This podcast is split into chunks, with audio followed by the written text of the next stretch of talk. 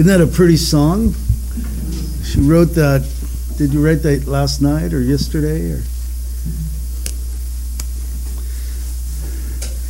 our children are so gifted.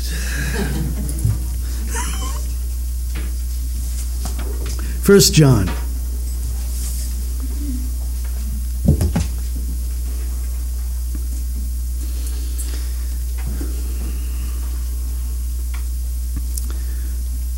Chapter 2 and verse 18, beginning in verse 18 Little children, it is the last hour. As you have heard that Antichrist, that the Antichrist is coming, even now many Antichrists have come, by which we know that it is the last hour. They went out from us, but they were not of us. For if they had been of us, they would have continued with us. But they went out that they might be made manifest that none of them were of us.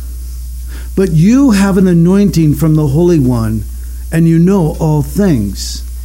I have not written to you because you do not know the truth, but because you know it, and that no lie is of, is of the truth. Who is a liar but he who denies that Jesus is the Christ. He is Antichrist, who denies the Father and the Son. Whoever denies the Son does not have the Father either. He who acknowledges the Son has the Father also. Father, we pray, as we always do, that you would teach us, that you would give us understanding, Lord, that you would bless our time in your word, Lord, that you would instruct us. We pray, Father, that it wouldn't be just our minds being filled with information, but that our hearts would, would be filled with hope and assurance. So thank you, Lord. We pray this in Jesus' name. Amen. I don't know how the unbeliever does it. I really don't. Um, it's amazing to me in the world in which we live. Russia moving toward the Ukraine. Russia flying over the Golan Heights. You say, well, why is that significant? Read Ezekiel. You'll see why that's significant. China flying their military planes over uh, Taiwan. You know, there is wars and rumors of wars everywhere right now. I, I was watching uh, Tom Hughes did a little, uh, you know, a few minute, I think it was six minute prophecy update thing. And in his prophecy update today, he showed three commercials. He showed a co- commercial from Russia, their recruiting, uh, recruiting um, commercial for Russia. And that was scary to watch, you know, these guys all shaved heads and just all, you know. And then the second one was a recruiting video for China. And the third one was a recruiting video for the U.S. And he said, We need prayer. He says, Boy, if, if you know, there, there is no hope in this world without the Lord. And there's really not. We've watched our nation, our country, just, I mean, they are demolishing uh, the, the pillars of, of what our culture was built upon. And they're diminishing our military and everything. I mean, just every aspect of life, they really are attacking it. I, boy, if you don't have Jesus, these are scary times. If you have Jesus, hopefully your whole your heart is is um, is full of hope because we know the end of the story, right? We know who wins at the end of the story. We, we are His, we belong to Him.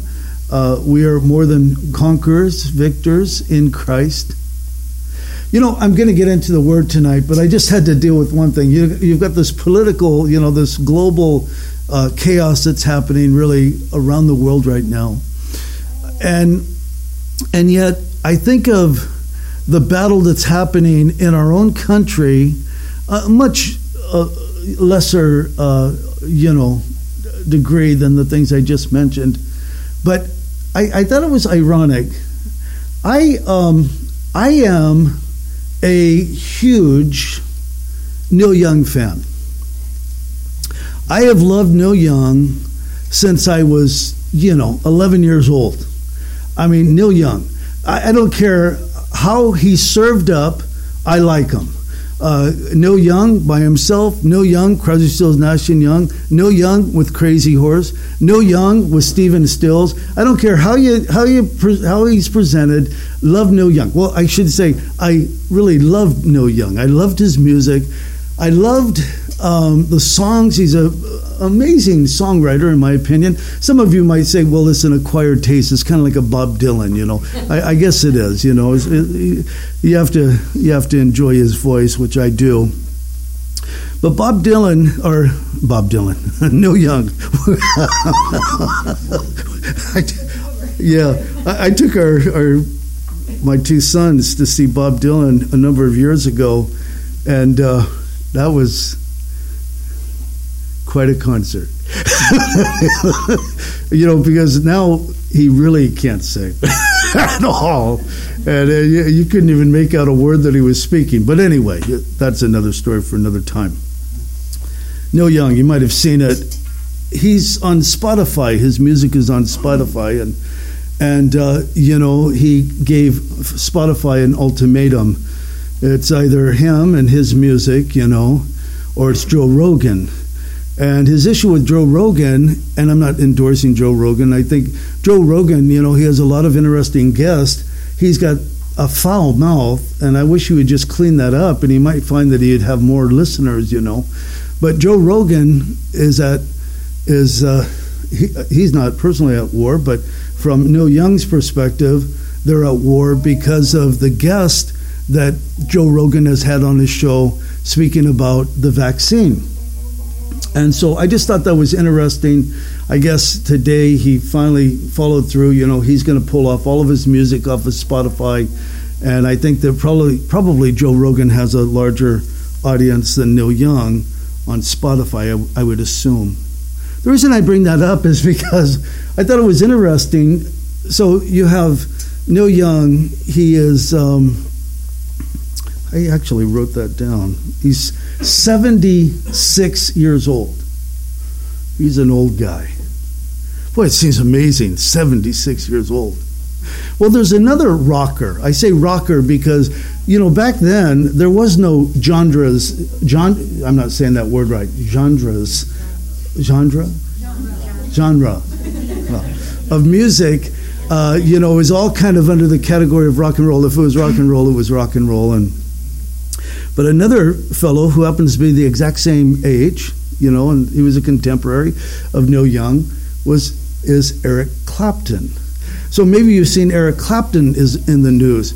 Um, Neil Young, Canadian, but America has embraced him. Uh, U.S. has embraced him. Um, Eric Clapton was in the band Cream. He's been in, inducted in the Rock and Roll Hall of Fame uh, more times than any other single artist. He's known as his, as being a phenomenal guitar player. You know, if you're into that type of thing, he really is quite a musician. But he came out and he's been speaking against the vaccine because he took the vaccine for the sake of his children. He explained, you know, all of his children. He's got children of different ages. He's like most rock stars, you know, he's probably been married how many times and he probably has a two-year-old at home. I don't, I don't know that he does, but, but you know, because of family, you know, they, the kids, they wanted them to get the vaccine. He got the vaccine and had adverse reaction to the vaccine. He said I, he didn't think he'd ever play again, and so um, either pain or freezing. He said his feet and his hands were either ice cold, like they were literally freezing, or burning as if they were on fire. And this lasted for a number of weeks. So anyway, he's been very outspoken. You know, these guys they they have a um, a platform with some. A lot of you you might be saying, I don't know who these people are. You know, this is another world, and it is. It's you know legends from a bygone past. You know, but I think it's interesting that you have these two rock and rollers. You know And the reason I, I mention them is because, you know, there was always this edgy rebellion in the music. You know, we're going to stand against the establishment and we're going to do our own thing and, and this type of thing. And also, there was kind of this live and let live type of attitude. Hey, I don't have to agree with you, but but we could get along. You know, that was always kind of the mindset of that age coming up. And I think it's so interesting that you have Neil Young, who is so afraid that anyone would speak against the vaccine because it's, he says it's putting people's lives in danger. I wonder if Neil, when he's at his Hawaiian mansion or one of the many places, you know, that he has, uh, Big Sur ranch or wherever he might be, I wonder if he ever watches any news because if he was watching the news, he would see that people who have gotten the vaccination are getting sick with COVID as much as people who have not been vaccinated. And so it's been proven. In fact, more and more people are coming out and saying that the vaccine is not working as they, and many are, are admitting it, it's not really even a vaccine, which I'm not going to get into all that. But I just think it's interesting how you have this, you know, it doesn't only divide families, it divides rock and rollers, you know. Um, Eric Clapton, he calls out, or he calls the critics because he's getting a lot of heat. In fact, they're saying this is the end of his career. You know, at, at at 76 years of age, I don't know that he's terribly concerned about that. But he calls the critics monsters and insists that he is that he is freedom of choice rather than anti or pro vax. And so I just thought, I think that's interesting. We live in strange, strange times, guys. And we need to be people who are educating ourselves. Don't listen to the rhetoric. Don't listen to everything that comes down the pike. Educate yourself. There are so many voices out there and there are so many voices that are contradicting, and this is why. Again, I'm not endorsing Joe Rogan or people like that. But they dare to have people that have different voices and different opinions. And these aren't just people off the street. These are doctors. These are these are people in the know, and they have a different point of view on these things. And I think it would behoove us that, I never used that word. I think it would behoove us to um, to have yes, that's right. To to to have ears open to listen to the different things that are you know the different advices out there, and then draw your conclusion. And, and you know, but it should never be something that divides us, right? Anyway, okay. Well, little children. I love that about John, the way he now, he's not speaking specifically to the little children earlier on in, in verse 12 of this chapter. And, and I say that because he referred to his readers in the beginning of chapter 2 as my little children. And so this is just a, a, a dear, you know, a, a kind of a, um, a, gentle way of addressing his readers. But he says, Little children, it is the last hour. And you could almost hear the protest. Last hour, you know, it's the last. It was the last hour. What close to two thousand years ago? What is it now? That word "hour" can literally or, or really be rendered time. It is the last time, or we would say it is the last times. And so this tells us something that the last time or the last hour or this, this final season of, of the world as we know it, it began a long time ago. You know, we say the last days. In one sense, you could easily say the last days began in the days of Jesus. So he says, Little children, it is the last hour, and as you have heard, the, and the word the there, as you see it, there's a note next to it. It's not there in the original. So it says, You have heard that Antichrist is coming. Antichrist is coming. Now, guys, I don't know if you're aware of this, but you know, Antichrist is kind of the go to term, the go to title. If I'm talking about this one who's coming, and we'll look at him in more detail in just a moment here. I would usually use the term Antichrist. But you know that John is the only one that uses that term? Paul didn't use it, Peter didn't use it, Jesus didn't use it. John's the only one that used it. He's known by many different titles. He's the, uh, the little horn of Daniel chapter 7. He is the prince that's coming, you know, that will make a covenant with many for seven years, Daniel chapter 9. He is the the one who sets himself up as God, sits as, as God in the temple of God, making himself out to be God in Second Thessalonians chapter 2. He is the beast. There he's the, the, the man of sin. There, that's what he's referred to there. Uh, in the book of Revelation, he is the beast. Um, and we see, of course, him mentioning in the book of Revelation in a number of places uh, really many places, but key chapters would be Revelation 13, 16, 19. So when you when you say antichrist, you're really you know, three things should come to mind. Well, let me finish the verse here because he doesn't just mention the Antichrist. He says Antichrist is coming, even though many Antichrist have come. So John's saying many antichrists, they've already come from John's perspective. They're already present from John's perspective. He says, by which we know it is the last hour. So Antichrist is coming. Many Antichrists have come. Antichrist. It carries a threefold meaning. Number one, Antichrist. He is a person. He's going to come upon the scene. I think it's interesting in Daniel chapter 7, you have these horns. The horns always represent strength, authority in the Bible. You know, whenever you read in the Psalms or something, you know, exalt you exalted exalted my horn or something like that. It speaks of strength. You've made me strong, you know. But in, in that uh, Daniel chapter 7, we see this little horn, it comes up.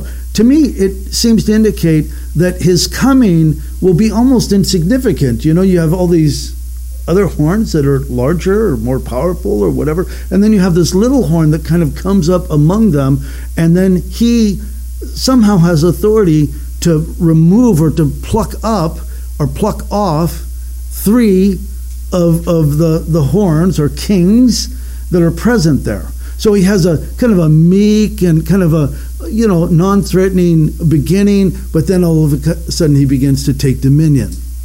So Antichrist is a person who's coming upon the scene. He's going to be a world leader.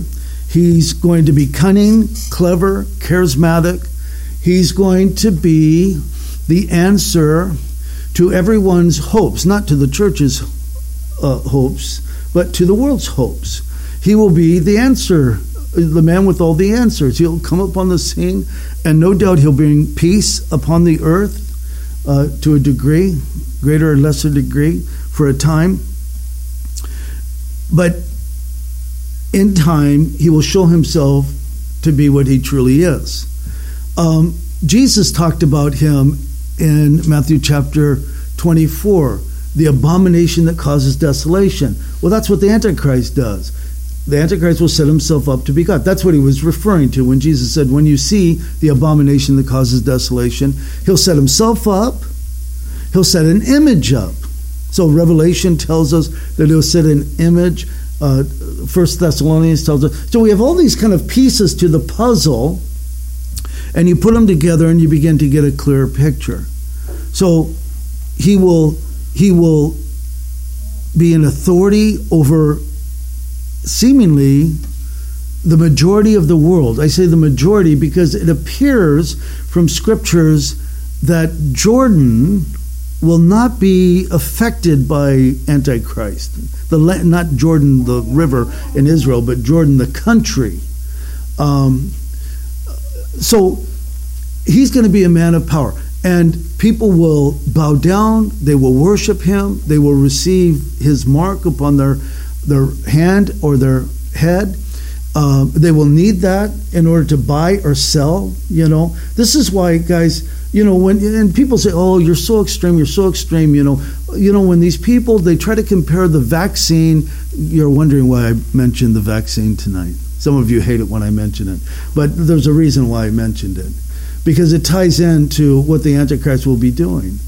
Um, people say there's no connection. You know, you make this extreme. You know, it's like people who are always saying, "Oh, this is like the Holocaust." This, uh, that's too extreme. You know, and and and people, you know, the vaccine is just a vaccine. It's not that big of a thing, but it is a big thing depending upon where you are in the world. It's it's it's a huge thing in some places of the world. I'll tell you what. If you don't think it's a big thing, go to Germany. Unvaccinated. Well, they probably wouldn't even let you in the country.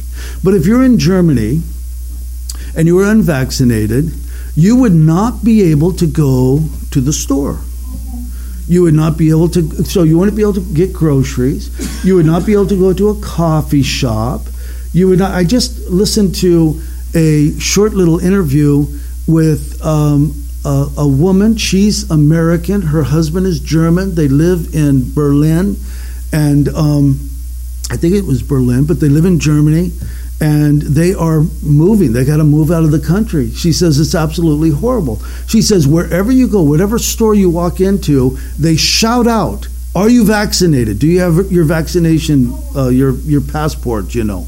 And he, they say so. They make the spectacle of you, and so if you you can't just ignore them because they're really going to press the point. And if you don't have it, you're not only excluded from the store, now you're shamed. Boy, it sounds like something Germany used to do, but we don't want to be extreme, you know, kind of pointing people out, you know, making an example of people. And she says it's unbearable. Now, there's some countries, of course, that are not as bad as other countries, but but this is why people who study Bible prophecy were watching this and were saying, man, this sounds, this looks, this could go that way. Not saying that the vaccination is the mark of the beast, but just showing how easy it would be to get the world to take the vac- or to, to take the sign, the mark of the beast, or they cannot buy or sell. See, two years ago, people would wrestle with this and they'd say, How's that even going to happen? Does anyone wrestle with this any longer? Nobody wrestles with this any longer because it's happening. So that's the first thing that comes to mind when you mention Antichrist. Number two, there is a spirit of Antichrist. Spirit of Antichrist, we're not going to look at the verse, but it's in 1 John chapter 4, verse 3.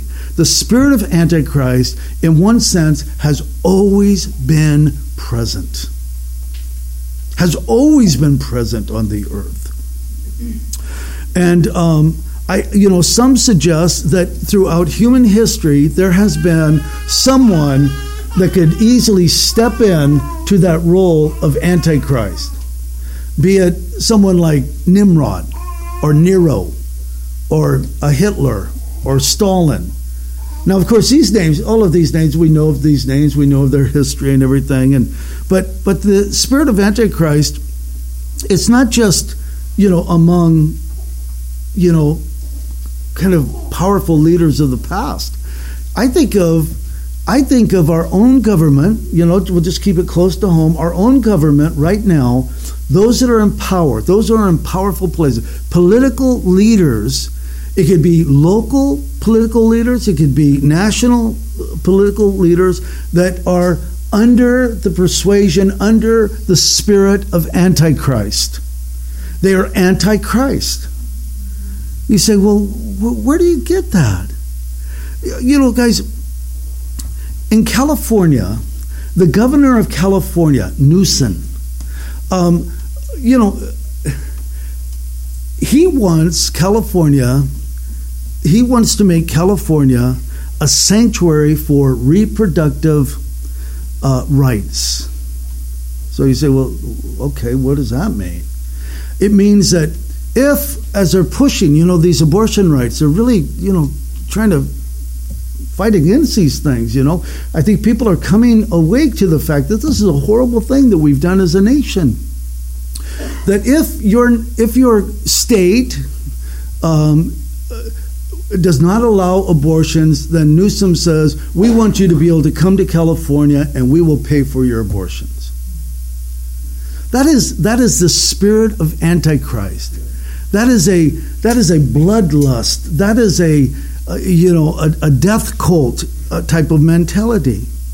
Guys, in Canada, so two hours from us, and then all the way across, in Canada, they are outlawing Christianity. You say, no, that's bunk. Yes, they are. They are outlawing, they are outlawing Christianity by outlawing biblical truth. See, that's how they'll, they'll do it. They're not going to just say, no Christianity. They say, no biblical truth. You can't do that. They say, yeah, that's Canada. You know, they're, they're those socialists, they're crazy, you know. Eh, guys, did you know that John MacArthur, so this is California, John MacArthur was censored. I mean, he's under a lot of, you know, heat because he simply read from the Bible what the Bible says about homosexuality. And they censored him. And they said, You cannot, this is hate speech. You cannot say these things. And, and yet, this is what the Bible says. So th- this is happening. It's happening in Canada. It's happening in the United States. It's already happened in Europe. It's already happened in Europe. You know, I say it's out. They're outlawing it, and there, there's there's European countries where Christianity is almost non-existent. I mean, if it's existent, it's underground, you know, and who knows what's happening, you know, with the church underground. But this is the spirit of Antichrist. The only explanation for this murderous attitude, you know, come to our country and have your abortions and everything, is the spirit of Antichrist. The spirit of Antichrist is, is this push to destroy God's people be it the, the Jews or the Christians. And it's also this push to, this is in Stalin's own words, to become the new Christ. So, Antichrist and the spirit of Antichrist is an attempt to become the new Christ. When Antichrist comes upon the scene, the Jews, for one, will believe that he is the Messiah that they've been waiting for. And they will believe this until he sets up the abomination that causes desolation. Then they will flee to the mountains. You know, that whole thing in Matthew, that's not for the church. We're not fleeing to the mountains. We don't have to worry about Sabbath. This is, this is for Jews, and especially Jews living in Jerusalem when the abomination that causes desolation happens. But the spirit of Antichrist, it is this push. We want to replace Christ. And you think, I, I just think of how there has been this push. You know, isn't it horrible, guys?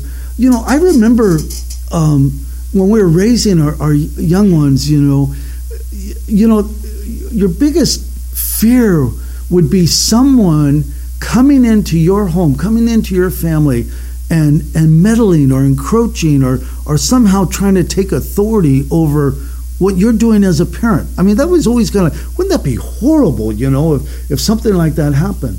And yet now we live in a day and age where it's happening all the time. So if you have if you have a, a boy or a girl that um, are confused about their gender and they're going to the public school, there are those at the public school who take the authority of the parents and they will they will help that child, that confused child, shame on them because they are they're they're messing up kids. And you know what Jesus says?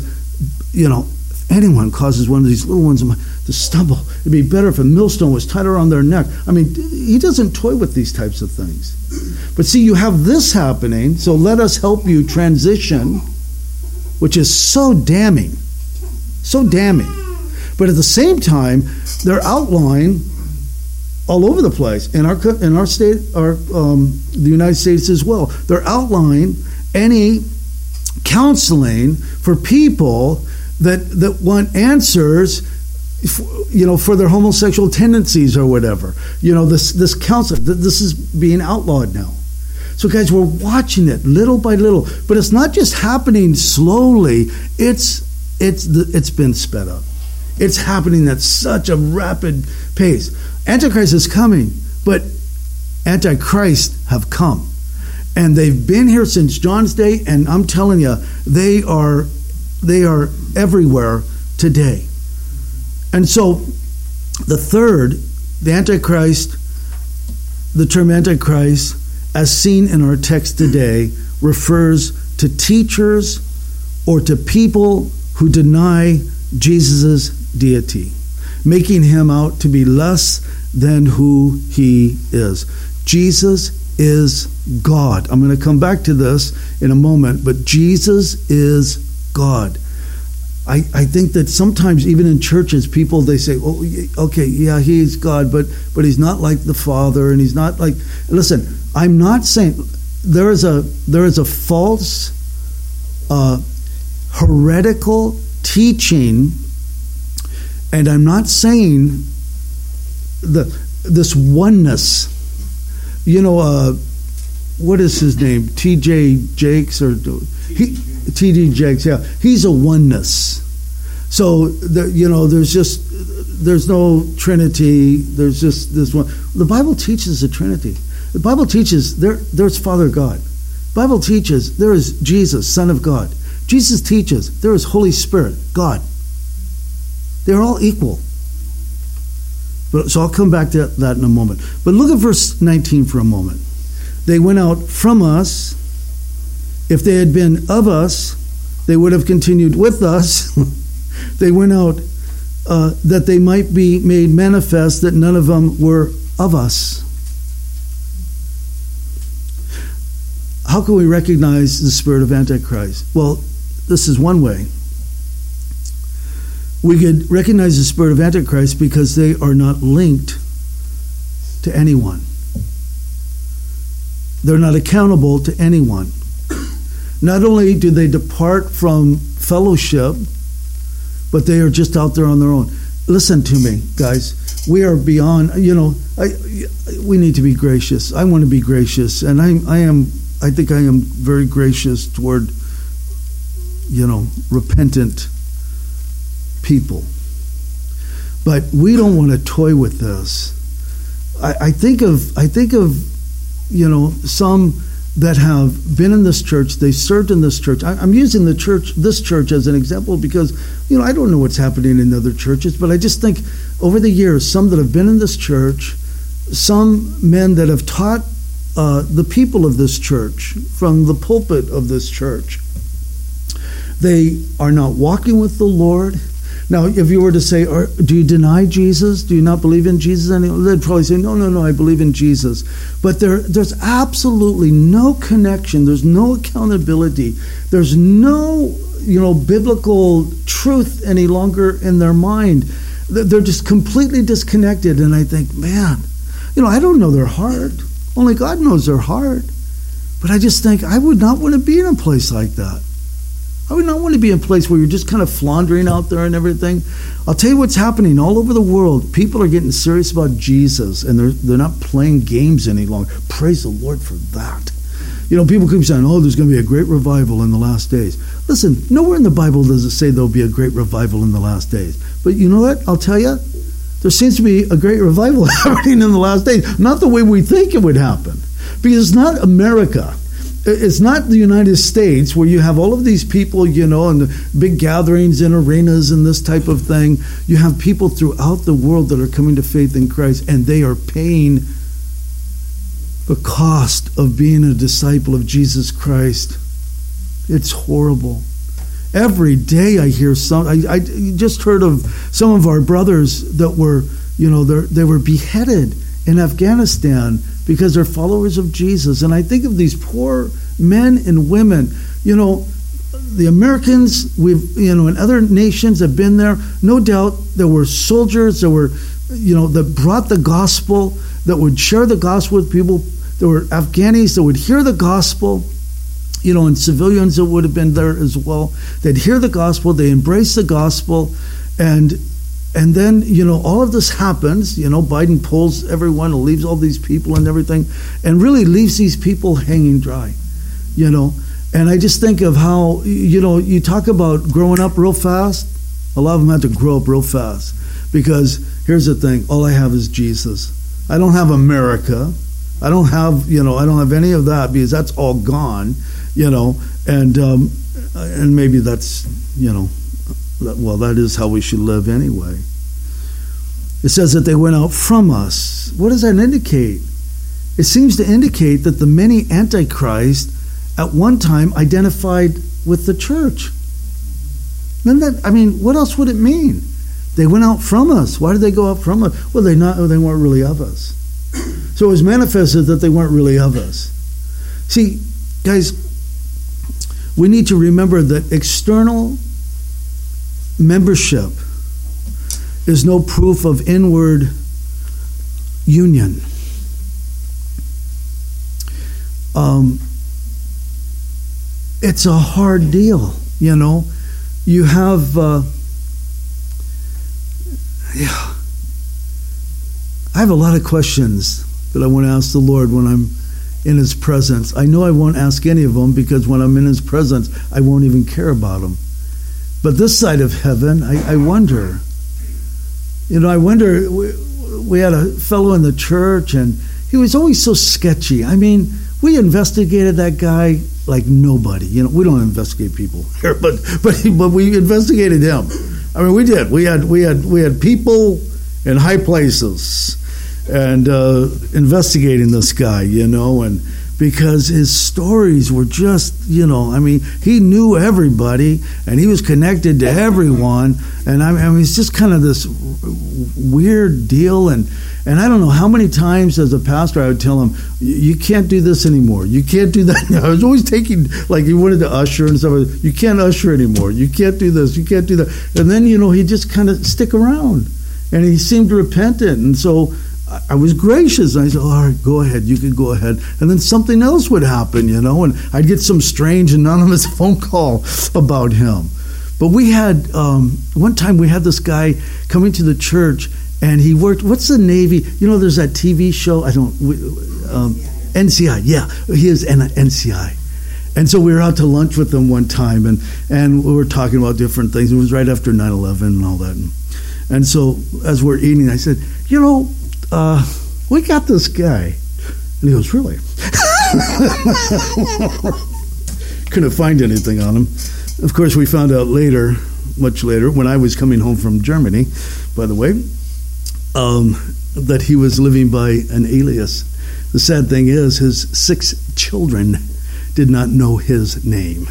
His six children thought they were Italian, not Mexican.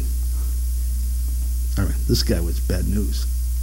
But anyway, this guy, he would come to our prayer meetings on a regular basis. You say, why do you say it like that? Because no one comes to our prayer meeting on a regular basis.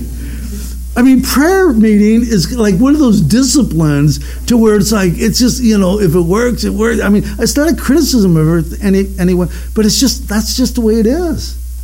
But he would come and he would be there every week. And I wonder, sometimes I wonder, Lord, did he mean well? Was he misguided? Did he just, he couldn't let go of this, this you know, he's in too deep with this. Anyway, I don't know. I don't know. But I know this that we've seen a lot go out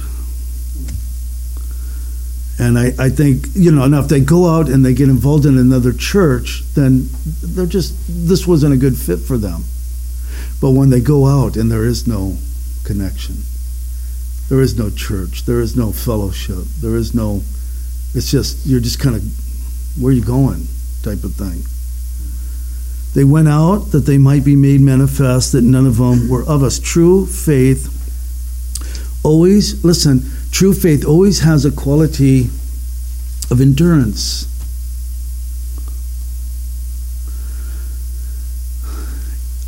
We'll see this on Sunday, where we'll be in Math, uh, in Mark's gospel. But of endurance, you don't just you don't just try it out. You know, I mean, there's a lot of things in life we we're just going to try out, right? But um, but if you're truly a believer, you're going to continue on. There's stamina. There should be stamina. A healthy body. Um, I shouldn't point to myself. I don't know that I have a healthy body, but a, but a healthy body will purge itself of toxins. By the way, that's how God designed our bodies, right? Did I mention the vaccine? Anyway. I, will tell you, I really feel strongly about this. My convictions about it are becoming stronger and stronger and stronger as time goes on and further information goes on, and as as you you know, and we you know, it's so sad for those who have succumbed to COVID, and we know that many people have died from it. People misunderstand me. They say, "You just don't believe it's real." Uh, sure, I do. I had it. Of course, I believe it's real, but I just don't buy all the other rhetoric. I, I, just don't buy the fact that we haven't heard about anyone dying from the flu in the past two years, but we have all these numbers of people dying of COVID. And I'll tell you, every flu season, every flu season for me, because I'm a worry ward, I worry so much about my children and my grandchildren because we've known people over the years that have died from flu. But it's been fortunate that we haven't had to deal with flu for the past two years because it's non existent. Anyway. You know, a healthy church will, in one sense, purge itself of unbelievers or false believers, not unbelievers. Uh, we should have never, we don't want to purge the, but false believers, people who pretend to be something that they're not because they'll either get right or they'll move on. They just won't feel comfortable. I remember years ago, I've told this story, but a guy, he meant it as an insult, and I just smiled and I said, That's the nicest compliment I've heard in a, in a long time. But he came in here and he came to service and and I, he was down here after service, and so I introduced myself to him. I was talking to him, and he said to me with his pointy finger, he said, uh, "You know the problem with you Calvary Chapel guys is you're you're too uh, you're too biblical." and I, I said, "Biblical?" And he goes, "Yeah, it's the Bible, the Bible, the Bible." And I said, I know that you're trying to insult me, but thank you. because that's a really nice compliment. Because we want to be biblical. And when we're biblical, you know, people that are are just plain, uh, I think eventually they're just gonna they're just gonna move on because it's gonna become uncomfortable for them. I would hope, as the spirit of Antichrist, as the Antichrist plural, are are you know expanding and and just permeating our culture and no doubt the church.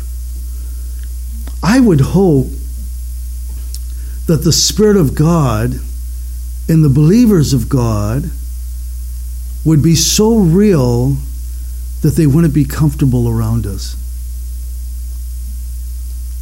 That's what I would hope.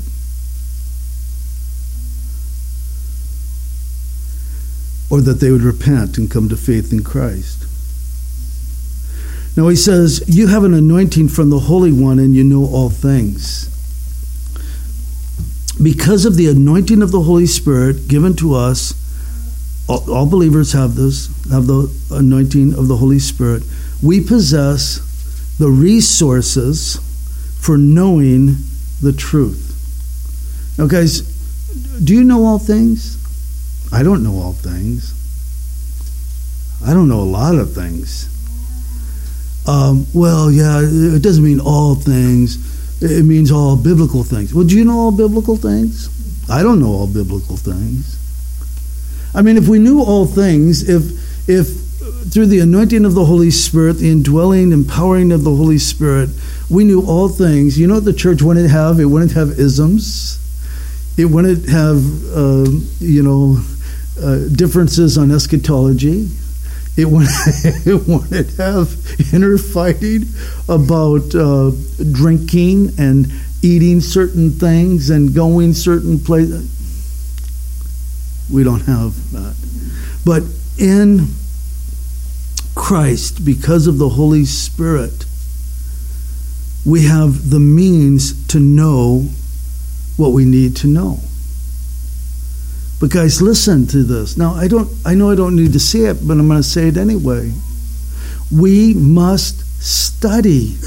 We must read. We must know the scriptures. As we're studying the scriptures, it's the Spirit of God who teaches us. Guys, don't we have the best teacher? I'm not talking about myself, I'm talking about the Holy Spirit. You know, I, I just I learned so much from him as I sit there with my Bible open and I'm just reading and and you know the Lord is just showing me, the Holy Spirit is just showing me different things and I find myself many times, you know, the longer I walk with the Lord and and really the, the more my knowledge of the scriptures increase, I find myself um, cross-referencing all the time. I'll read something, I'll say, oh, this reminds me of, and then I'll because it and it just and to me it just confirms the word of God. God is unmutable. He does not change. We can't say, well, God was this way back then, or, you know, kind of in this midsection, he was that way, and then he kind of changed, and then, no, no, no, he remains the same.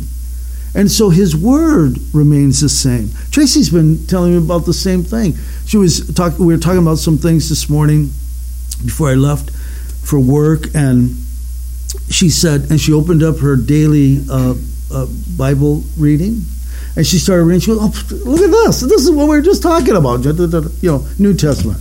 And then when I came home, she says, "Oh, the Old Testament. It was it. Look at that. See how it all ties in. You know, that's that's the Word of God. That's the Holy Spirit making the connections for us. So look at see how this ties in and that ties in, and oh, thank you, thank you." But I, I, think that sometimes people think that we could just be completely ignorant of the Word of God and we have the Holy Spirit, so we have this anointing to know all things. And it's just not, it doesn't work that way. It does not work that way. It, it's, we need to do our due diligence. And when we do our due diligence, then He teaches us, but He also reminds us. You know, do you know what a lot of the prophet? Hey guys, watch what's happening in the world. Please pay attention to what's happening in the world. Do you know the church is going woke? I mean, the church, you guys might hate it when I talk about vaccines or things like that, you know, but I'm telling you, at least I'm not talking about critical race theory or this, that, or the other, you know, and I'm, I'm not talking about racism and all these other things. I'm not wasting my time or your time to talk about such things, but many churches are doing that.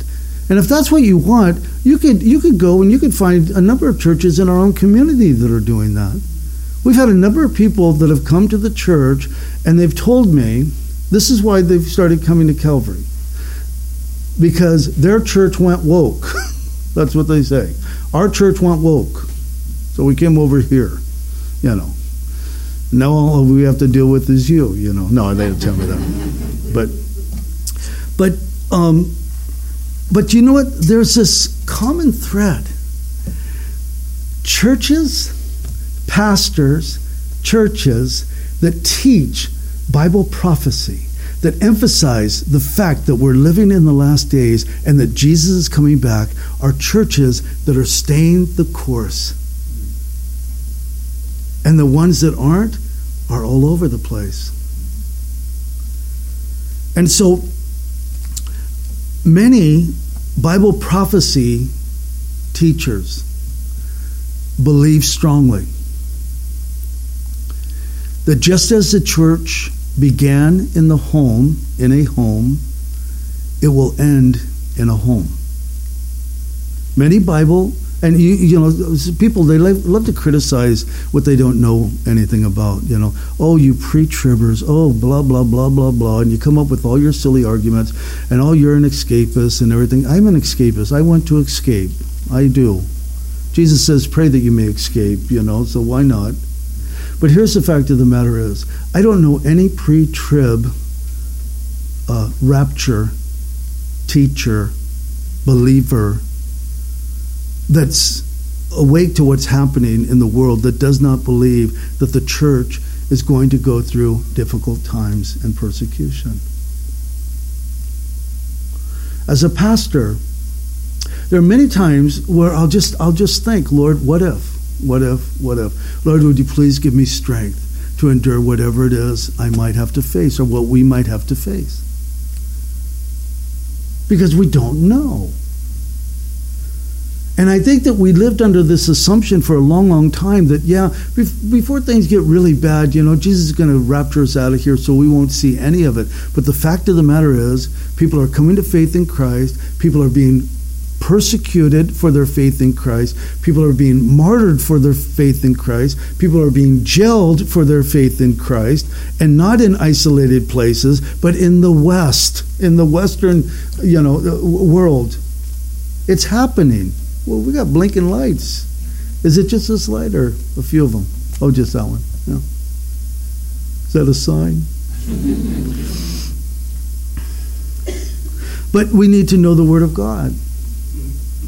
You know, the older I get, my memory is not what it it uh, once was. And there are times when I will lay in bed and I will think of Scripture and and just in my own mind, I probably even shouldn't even share this because some of you will think it's silly. But I think of that tortured for Christ, and I think of some of the stories and some of the other things that we read around that time. It seemed like we are reading a lot about persecuted Christians, and and I and, and might not have come from that book. It might have been another source, but it was a a, a, a Christian man, and he was lying on a cell floor and he was naked and he was freezing cold and he was saying that he tried to remember scripture he just tried to and, and at first he could remember scripture and everything and then as the time went on i mean a long time he said after a while i couldn't remember any scripture at all he said i couldn't i couldn't remember one bit of scripture. And it was like the Lord had just kind of reduced him to this thing where he just, I mean, he believed wholeheartedly that Christ was his Lord. And it was like, you talk about childlike faith, it was like all of his understanding was reduced to just that, you know. And I think, Lord, I just, I, I just, I want to be able to stand. Whatever we may face, I want to be able to stand you know, it's unrelated, but one of the teachers that used to teach at a lot of our conferences, and a lot of Calvary's had him in our churches. Uh, the man Gayle Erwin. I haven't heard from Gayle forever, you know, but Gayle Erwin wrote a great book. Well, he's written a number of books, but but the Jesus Style was the book at the time. I mean, it was so good, and he would do his you know presentation. It was just so good. But he talked about his dad. His dad was disabled. He had a brain injury. I don't know if he had an accident, must have had an accident, was brain damaged. And um, because of his injury, the family really lived in poverty, you know. And he said uh, he was able to go to college, and so he went to college. And he said, you know, as soon as he went away, this is back. I mean, he's he's an older man. He said they started to chip away. They tried to chip away at his faith. They tried to chip away at what God could do and everything. And he said they couldn't touch my faith because the Lord had grounded my faith through those difficult years as a child and as a, a teenager and a, a young man. You know, it just made it so firm. But he talked about his dad and he said, that his dad really couldn't speak or anything. He says, But I'll tell you what was so beautiful about my dad.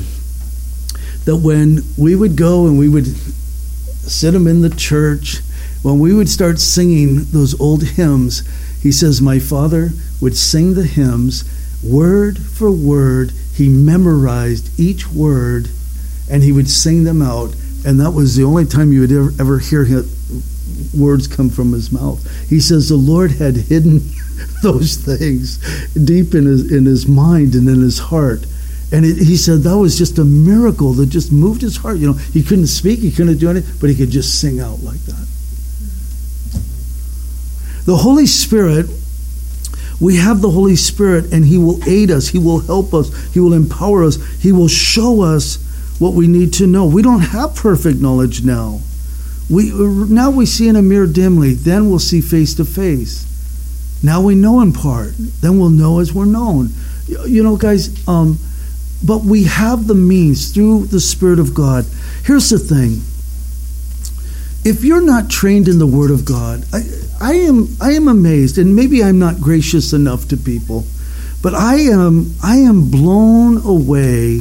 I really am and, and, and maybe the Lord needs to teach me grace in this area, but you know what I, I understand? I understand people doing really stupid things when they're on drugs or alcohol or under the influence of something and they're not thinking clearly. I get it. I understand it. But what I don't understand is how Christian people who have the Spirit of God lack the discernment of, I mean, completely, you know, 180 unbiblical things. And it's like they're just oblivious to what's happening, you know?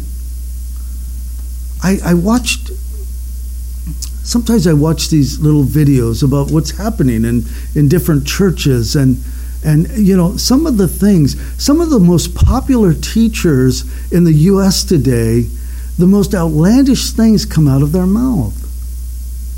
Osteen, you know, you got uh, Kenneth Hagin. I mean, the guy's like, he's whacked out. And I don't know how anyone could not say, oh no, he's a godly man. No, he's not. He's a charlatan and he's ripping people off. And if you're sending him money, you're a fool. The Hands, you know, Benny Hinn, his own nephew came out who worked. He was part of the ministry, the Benny Hinn ministry. He came out years ago. He, now he's a solid Bible teacher, pastor. And, uh, you know, you, you could listen to, to his teaching. And he calls out his, his uncle and he says, I love my uncle, but I'm telling you, it was corrupt from the court. I mean, it was just corrupt. And he says, and we knew it was corrupt. But I think of some of the outlandish things. I think of, you know, Bethel, this popular movement and church and everything, and, and the, the worship, and oh, Bethel worship, and it's so anointed, and this type of thing. I mean, you know, honestly, I, I watch like, like, you know, a few seconds of it, and I just think, oh gosh, what are they doing? Why are they saying this? Why are they? Why is she acting like that? Why is she making that sound? Why are you drawing attention to yourself? Why is this craziness? And that's before the teachers even come out. When the teachers come out, then they say, "Well, the Holy Spirit, he's like a he's like a genie in a bottle." And you say, "Why wouldn't anyone stand up and say this is heretical? This is so horrible." And when you have Bill Johnson's son say that, that we are all good, we, we have been created good, and, and really denying that we've been, but the Bible says that we've been born into sin. So he says just the complete opposite. And his father says, well, yeah, you know, he didn't mean that or whatever. I remember hearing a story one time. I mean, it wasn't a story. It was Bill Johnson, the, the pastor of the church, saying, he says, Yeah, you know, in our fellowship, people do a lot of strange things, and, and we don't really call anyone out. We just kind of let them do whatever they want to do. And we had a, a woman, and she came from a, um, a you know, a sex, uh, the, the, sex, uh, what's the term? Sex trade. sex trade. Yeah, when you're making your living, uh, prostitute. And so, you know, there she was, and, and she started worshiping the Lord, and she just started groaning and moaning, and, and we just let her do it. Like she was having a sexual encounter. I mean, I hear stuff like that, and I say, man, you are a devil. You are a devil that you would allow such things to happen in your church. And didn't anybody get up and walk out?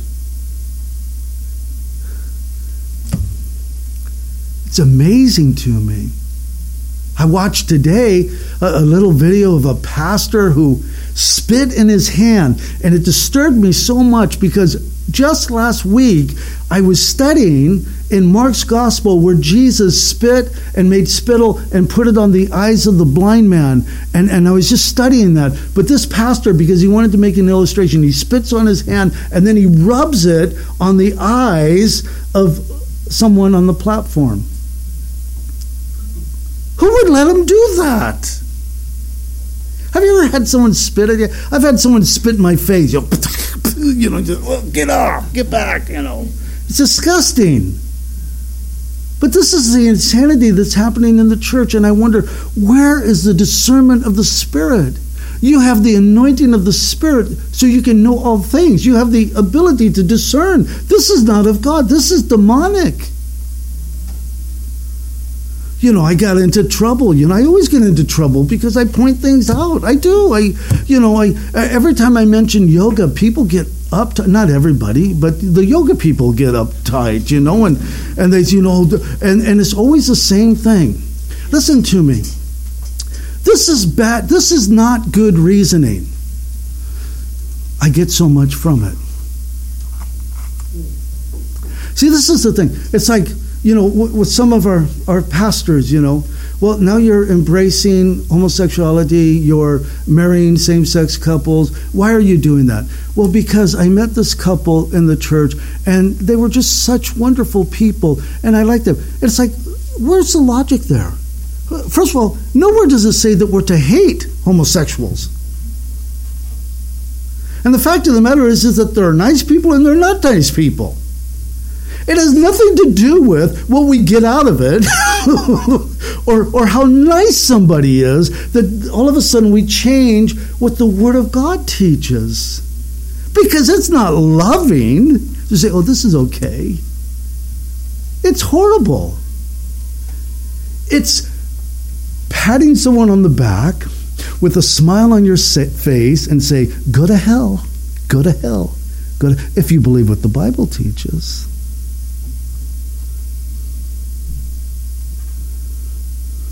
So I get into trouble. You know, I talk about living together, and, and couples say, "Oh, well, what's up with this? You know, we're committed." We're, what, what, you know, I'm not your judge. I'm just simply saying what the Word of God says. Don't pretend that you're married. You're not married. Drunkards will not inherit the kingdom of God. You know, you can't continue in this lifestyle. I mean, you know, well, uh, born again drunkards can inherit the kingdom. No, there should be a break. This should stop. You can't continue in those. You have the Spirit of the living God within you. You have the power to quit, to stop, you know. Do, you see what I'm saying? But I, you know, I got into trouble, the holy laughter. Talk about the holy laughter. I, I don't know who I'm talking to. I mean, I, I know you guys, I look at you, but I don't know your backgrounds. I just know that as a Christian, when I was a young Christian and I would hear a Bible teacher, a pastor say different things about things that I might have been involved in, I didn't I never thought of stomping out and saying, I'm out of there. I sat there and I thought, wow, maybe there's something I don't know and I need to look into it and search it out in the scriptures because boy, if the scriptures really speak about that, I want to be right with the Lord. That was always my goal. And that's how I knew, I knew, I knew that I was born again because I it wasn't what I like. It was I want to I want to be I want to be right with you, Lord. If something's not right, I don't want to be involved in it.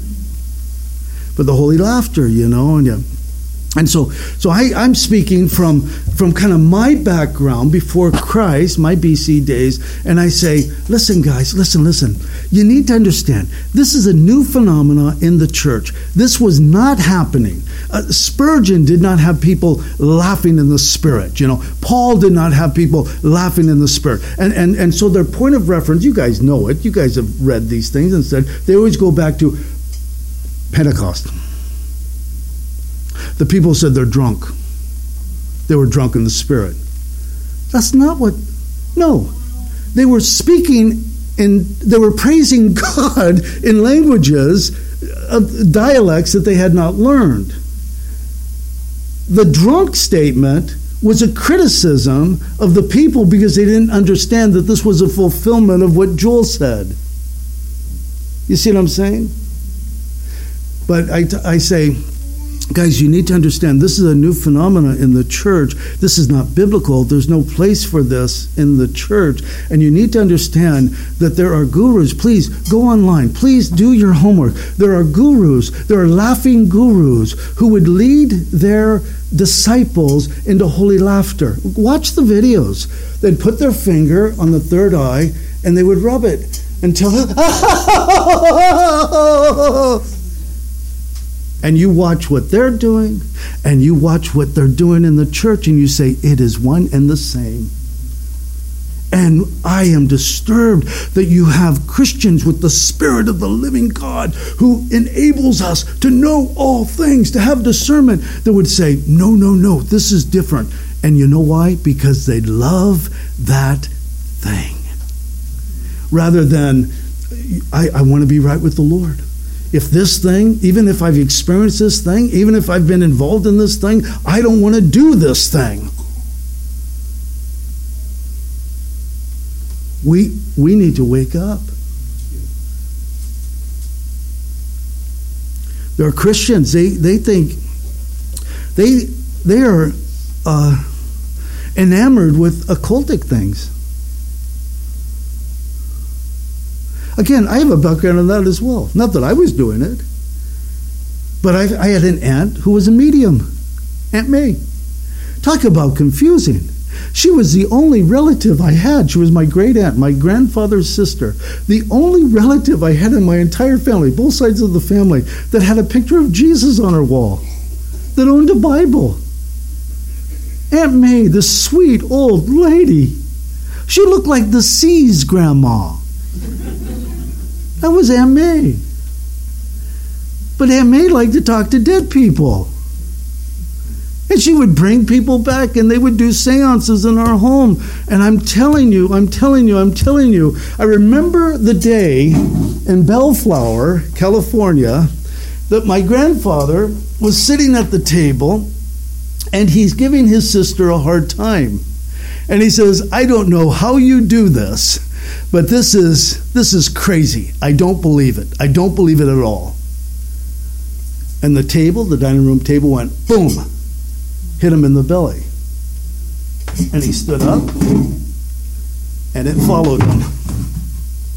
And I'm in the kitchen as a kid watching this happen and it pushed him until he backed up to the refrigerator and my aunt was not pushing the table she was sitting there while all of this was happening. So you say, "Oh wow, I want to I want to that's demonic." Why would you want to have anything to do with that? You have the spirit of the living God. You see guys, there is a counterfeit. There are many antichrist. When the antichrist comes upon the scene, he will deceive people with lying signs and wonders. If you build your faith upon signs and wonders, do you think you would be duped by someone who could do signs and wonders because you don't have the ability to discern what's a lying sign and wonder? You would. We have the Spirit of God. It's the one who denies. I, you know, I, I, I am full of stories. One day, I'll be done with my stories. But Jesus is God. Let me just do this real fast. Jesus is God. John 10:30. I and my Father are one. And I could hear some saying that's not what it means. No, that's precisely what it means. I and my Father are one. Well, that means like, you know, like us, we're all like one in Christ. No, that's not what it means. I and my Father are one. It literally means this. This is the definition of it. Emphatically, a single one to the exclusion of others. Jesus says, I and Father, one. Hebrews chapter 1, verses 8 and 9. Check it out. Isaiah chapter 9, verse 6. Remember the name of the son that is born to Israel? Remember what his name is? Father? What is it? Let me let me turn there. Someone find it real fast. Isaiah six or nine six, and read it when you when you find it. For unto us a child is born, unto us a son is given, and the government will be upon his shoulder, and his name will be called Wonderful Counselor, Mighty God, Everlasting Father, Prince of Peace. So mighty God. So that must mean he's God. And then Father, Everlasting. everlasting Father. I and my Father are one. The Antichrist is the one who denies that Jesus is the Christ. John goes on to say, if, if you deny, you know, the Son, you don't have the Father. If you decide, you know, vice versa. Dr. Ironside, I'll end with this. He used to say, if it's new, it's not true. If it's true, it's not new. I like that. Let me read it again. If it's new, it's not true. If it's true, it's not new. We must abide in the Word of God. We must know the Word of God. We must love the Word of God. Guys, if you don't have a love for the Word of God, you need to spend, you need to discipline yourself and spend time in the Word of God and read the Word of God. If you don't have a love for the Word of God, ask the Lord. When you open the Bible, just say, Lord, would you give me a love for your Word? so that I could read it without, you know, dozing off or daydreaming or whatever. You know, I, I don't think we doze off because um, it's boring. It's surely not boring. But I think that many times you might lose interest because we need the Spirit of God to, to, to just kind of, you know, ignite our, our hearts and our, our, our minds to the Word of God. So, anyway, I'm sorry for keeping you long. Father, we thank you for your word, and I'm sorry that I didn't keep directly to the text, Lord. But I pray, Father, that I guess the one thing I kept hounding on is that we would be people, if we're truly born again, we truly have your spirit, that we'd recognize that we have in you the means of knowing all things. That in you we have the means of discerning from that which is of you and that which is not of you. Lord, if we have your word abiding within us, if we know your word, then we'll, we'll recognize the counterfeit right away. Right away, we'll recognize it. So help us, Lord. In Jesus' name we pray. Amen.